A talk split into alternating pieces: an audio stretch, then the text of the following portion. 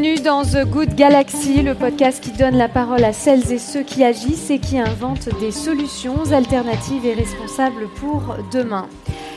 Je suis Cynthia Illouz et nous allons dans cet épisode évoquer les violences faites aux femmes. Ces femmes battues, violées, c'est l'affaire de tous, car bien sûr, au-delà de l'insoutenable, elles se retrouvent, elles et leurs enfants, dans des situations précaires.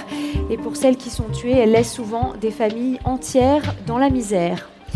Pour parler de ce sujet, j'ai le plaisir d'accueillir trois femmes engagées. Anne-Cécile Mailfert, bonjour, présidente de la Fondation des Femmes. Anastasia Mikova, bonjour, vous êtes co-réalisatrice du film Woman. Et Elisabeth Richard, vous êtes en charge de la place des femmes chez Engie.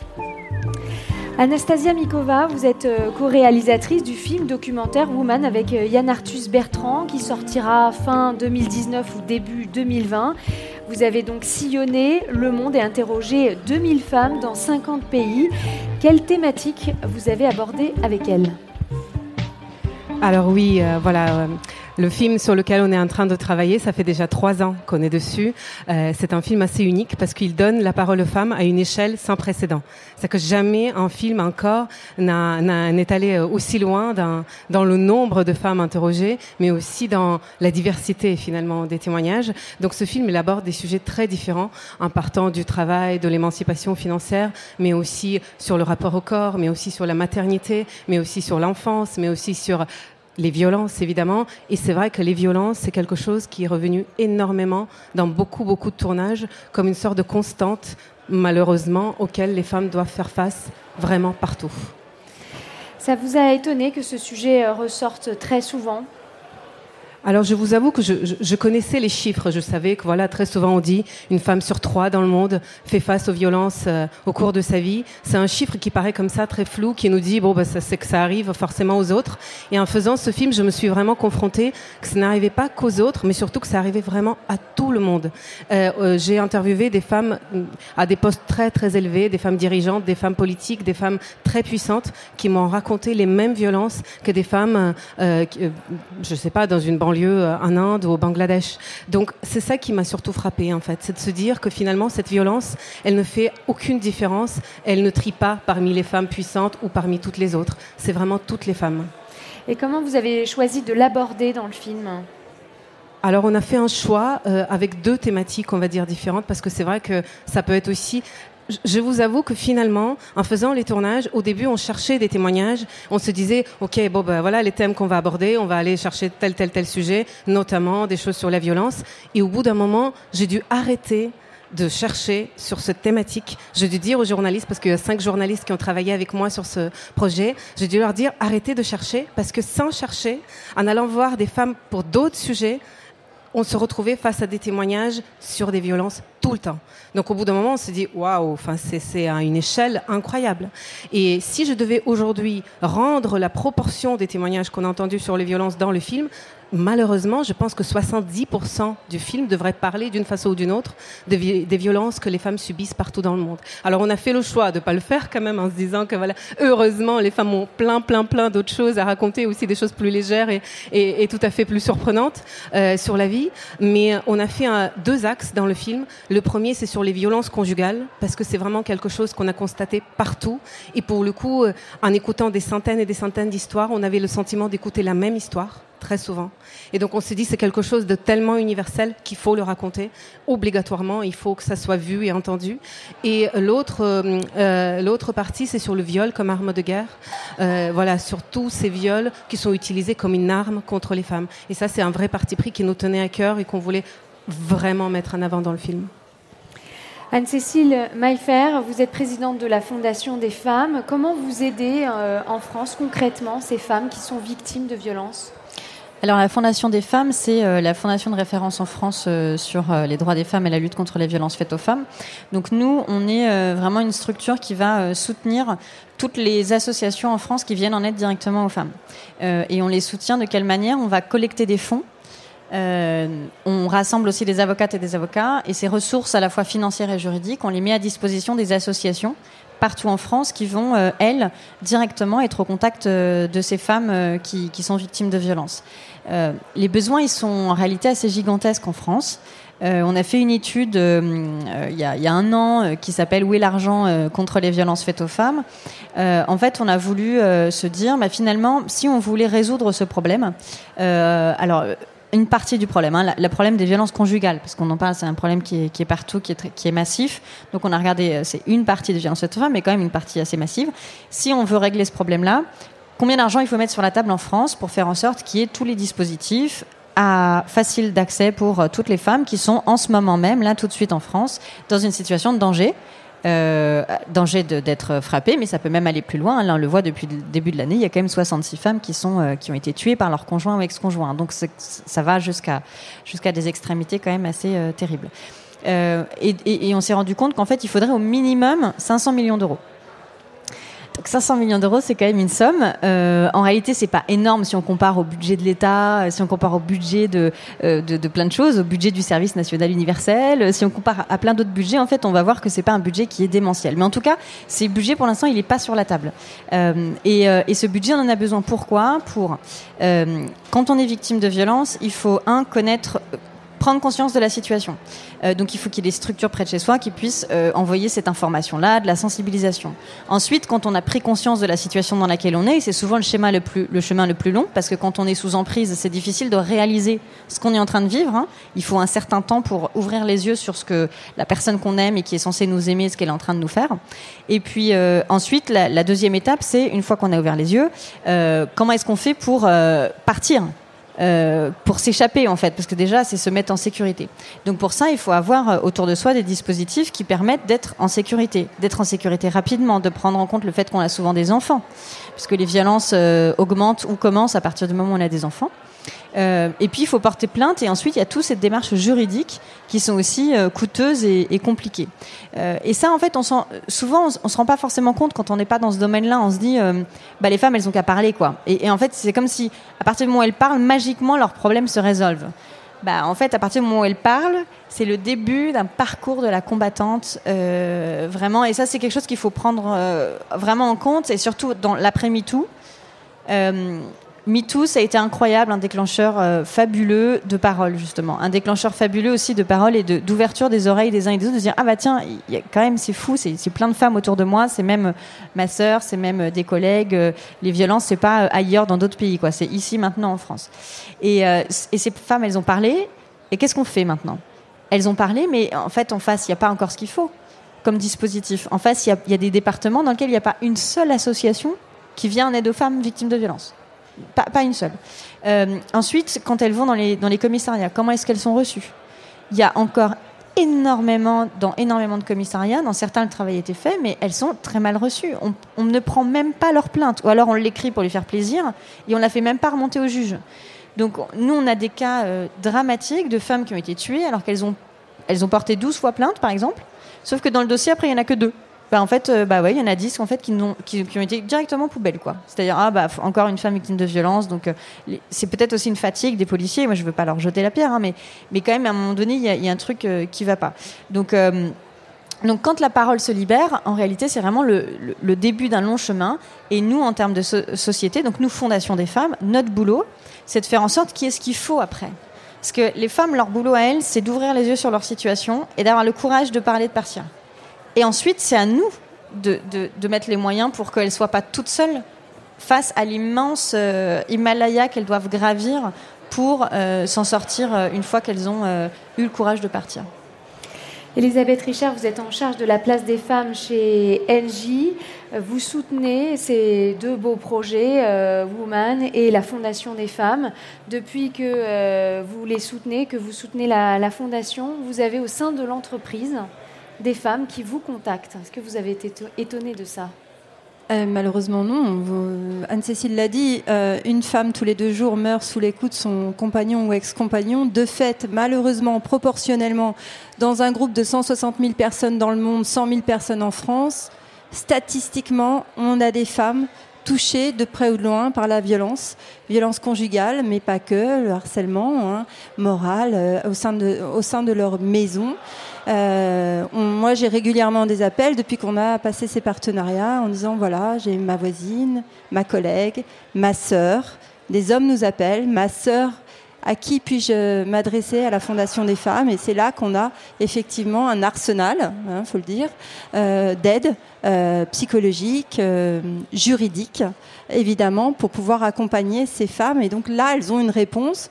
Nous, c'est un engagement chez Engie, Isabelle Kocher, Pierre de Hénin. Vraiment, c'est un sujet qui est pris au plus haut, au sérieux. On a un arsenal sur la place des femmes, on avance sur le sujet de la place des femmes, on ne pouvait pas ne pas aller sur le sujet de la violence faite aux femmes, parce que malheureusement, l'écosystème fait que, statistiquement, on a des femmes aussi touchées dans notre groupe.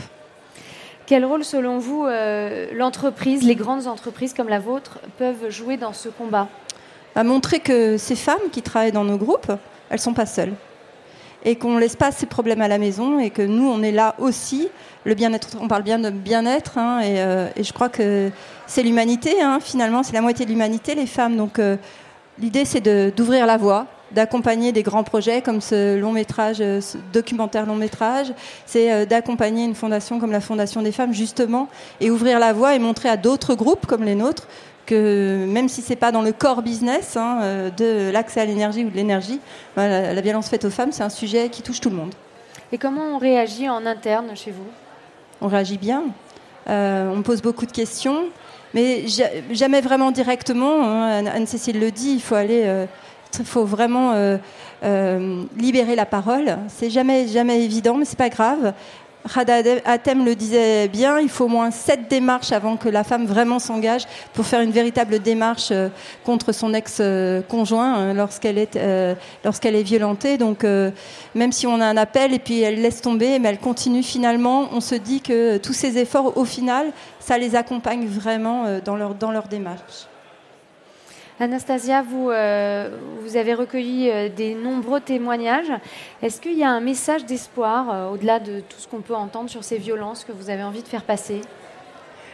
En tout cas, ce qui est sûr, je rejoins ce que vous dites sur le fait que, évidemment, en parler, ce n'est pas assez, ce n'est pas suffisant. Mais par contre, je peux vous dire qu'il y a encore 5-10 ans, il était quasi impossible de trouver des femmes qui étaient prêtes d'en parler.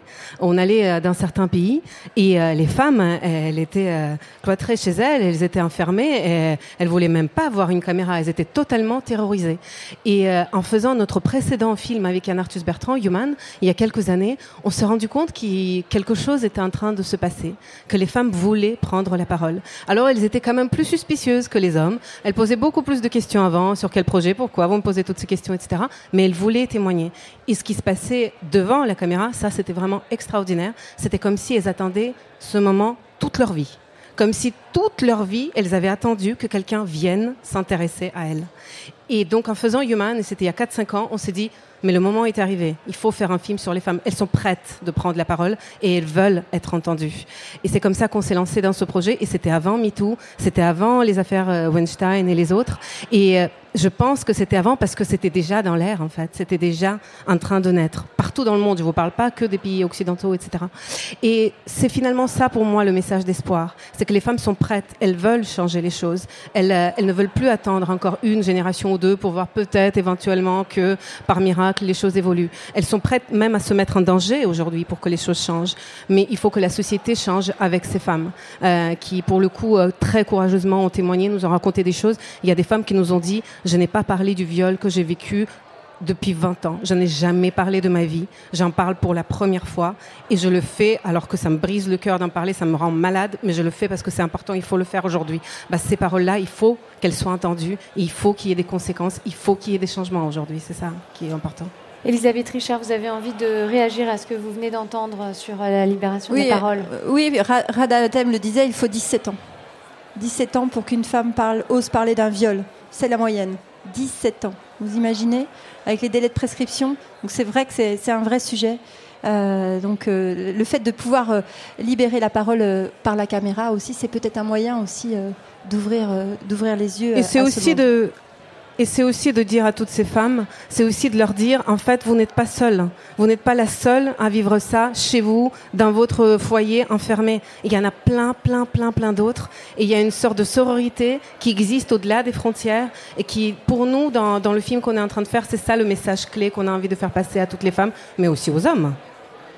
Anne-Cécile, vous organisez des événements festifs comme la Nuit des Relais pour sensibiliser à cette question. Qui est-ce qui y participe ?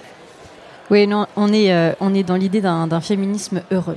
Donc à la fin, l'idée c'est que tout le monde soit heureux quand même, c'est pour ça qu'on se bat. Et donc autant commencer maintenant. Donc on fait des événements sur des sujets graves comme les violences faites aux femmes, mais des événements qui sont festifs, qui sont positifs, et des événements qui donnent l'occasion à toutes et à tous d'agir. Parce que face à un problème aussi grave, souvent on est hyper désespéré de se dire qu'on peut rien faire, quoi. Donc si, on peut faire des trucs. Et donc tous les ans, on organise la Nuit des Relais. Donc c'est une course solidaire contre les violences faites aux femmes, c'est une course festive, donc en réalité on court pas beaucoup et on court pas bien vite, enfin si certains veulent courir vite ils peuvent, hein, mais c'est pas du tout l'objectif c'est de passer un bon moment et on se passe le relais dans chaque équipe. L'année dernière il y avait 4000 personnes sous la nef du Grand Palais à Paris en décembre et il y avait des équipes d'Engie qui étaient là et on s'est bien marrés, hein. C'était cool, hein. C'était incroyable. On avait 100 femmes d'Engie. Voilà. Et donc, on a passé une super soirée et de la musique à manger, à boire. Et en plus, on courait. Donc, il y avait vraiment une bonne atmosphère. Et ça nous a permis de collecter 230 000 € qui ont été redistribués là en début d'année pour financer des sessions de reconstruction. Alors, reconstruction, c'est comment faire pour aller mieux suite aux violences aussi psychologiquement. Et c'est pas que aller voir un psy, c'est aussi faire de la danse à vocation thérapeutique, faire de l'art. On parlait à Camille Morino, voilà, mais l'art c'est aussi une manière de se reconstruire et de dépasser des traumas. C'est aussi différents types de sports, des groupes de parole. Et donc on a financé ça pour 15 000 femmes en France là cette année sont en ce moment en train de faire des stages de reconstruction parce que ils ont été financés grâce à la Nuit des Relais, grâce à l'engagement de chacune et de chacun, et donc grâce à l'engagement aussi d'Engie. Mais si je pouvais juste revenir sur un petit truc. Je pensais à ça tout à l'heure quand tu parlais, Elisabeth, de l'engagement d'un groupe comme Engie.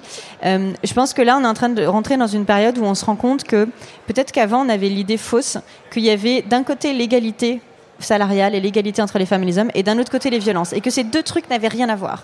C'est-à-dire qu'en fait, on se dit non, c'est deux choses complètement différentes. Bah en fait, non, parce qu'une femme qui est victime de violence, vas-y pour progresser dans ta carrière, quoi. Quand tu rentres à la maison, on n'arrête pas de te dire que t'es nulle, que t'es grosse, que tu sers à rien. Comment tu fais pour avoir la patate au boulot ? Et puis en plus, si jamais il y a des maltraitances physiques, c'est aussi des arrêts de travail. C'est aussi des tas de problématiques psychologiques qui vont faire que ces femmes, elles sont aussi retenues par ce qui se passe à la maison, elles sont aussi retenues dans leur carrière. Et puis le harcèlement sexuel en entreprise existe aussi.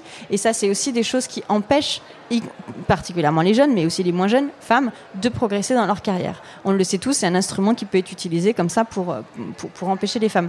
Donc l'égalité salariale, l'égalité entre les femmes et les hommes et les violences faites aux femmes, c'est entièrement lié. Et moins on est dans la hiérarchie haut, etc., moins on a des plus petits salaires, et donc c'est plus difficile aussi de s'en sortir à la maison parce qu'on est dépendante économiquement. Déjà, idée fausse, égalité et violence faite aux femmes, c'est lié. Et deuxième idée fausse, l'entreprise est imperméable au reste du monde. Idée totalement fausse. Ce qui se passe à la maison impacte l'entreprise aussi. Pourquoi ?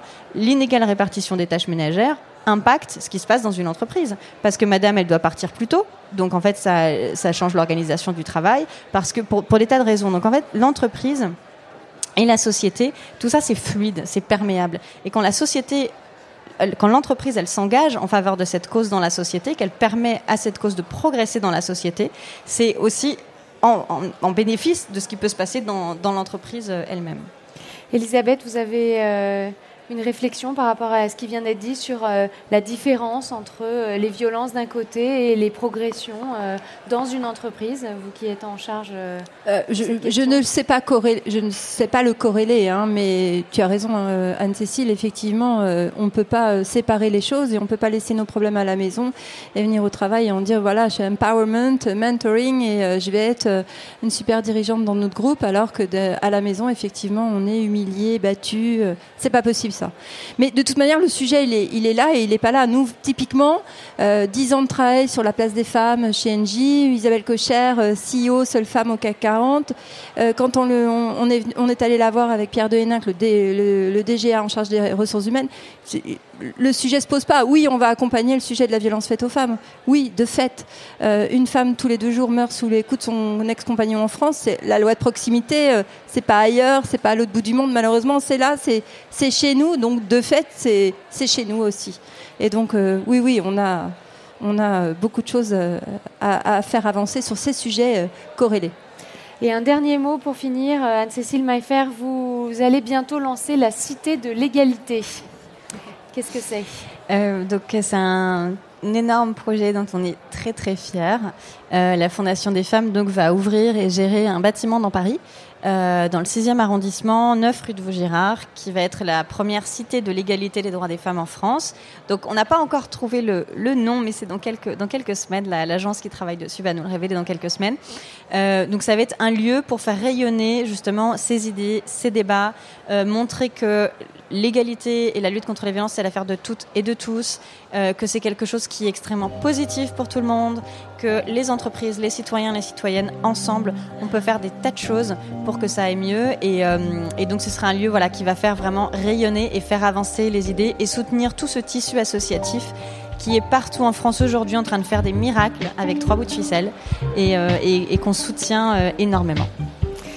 Anastasia Mikova, Elisabeth Richard, Anne-Cécile Mailfert, merci beaucoup de cette analyse sur les violences faites aux femmes et on suivra bien sûr avec attention toutes vos actions. The Good Galaxy est un podcast proposé par Engie. Vous pouvez le retrouver sur Apple Podcasts, Spotify et toutes les plateformes de podcast. N'hésitez pas à vous abonner et à nous laisser des étoiles.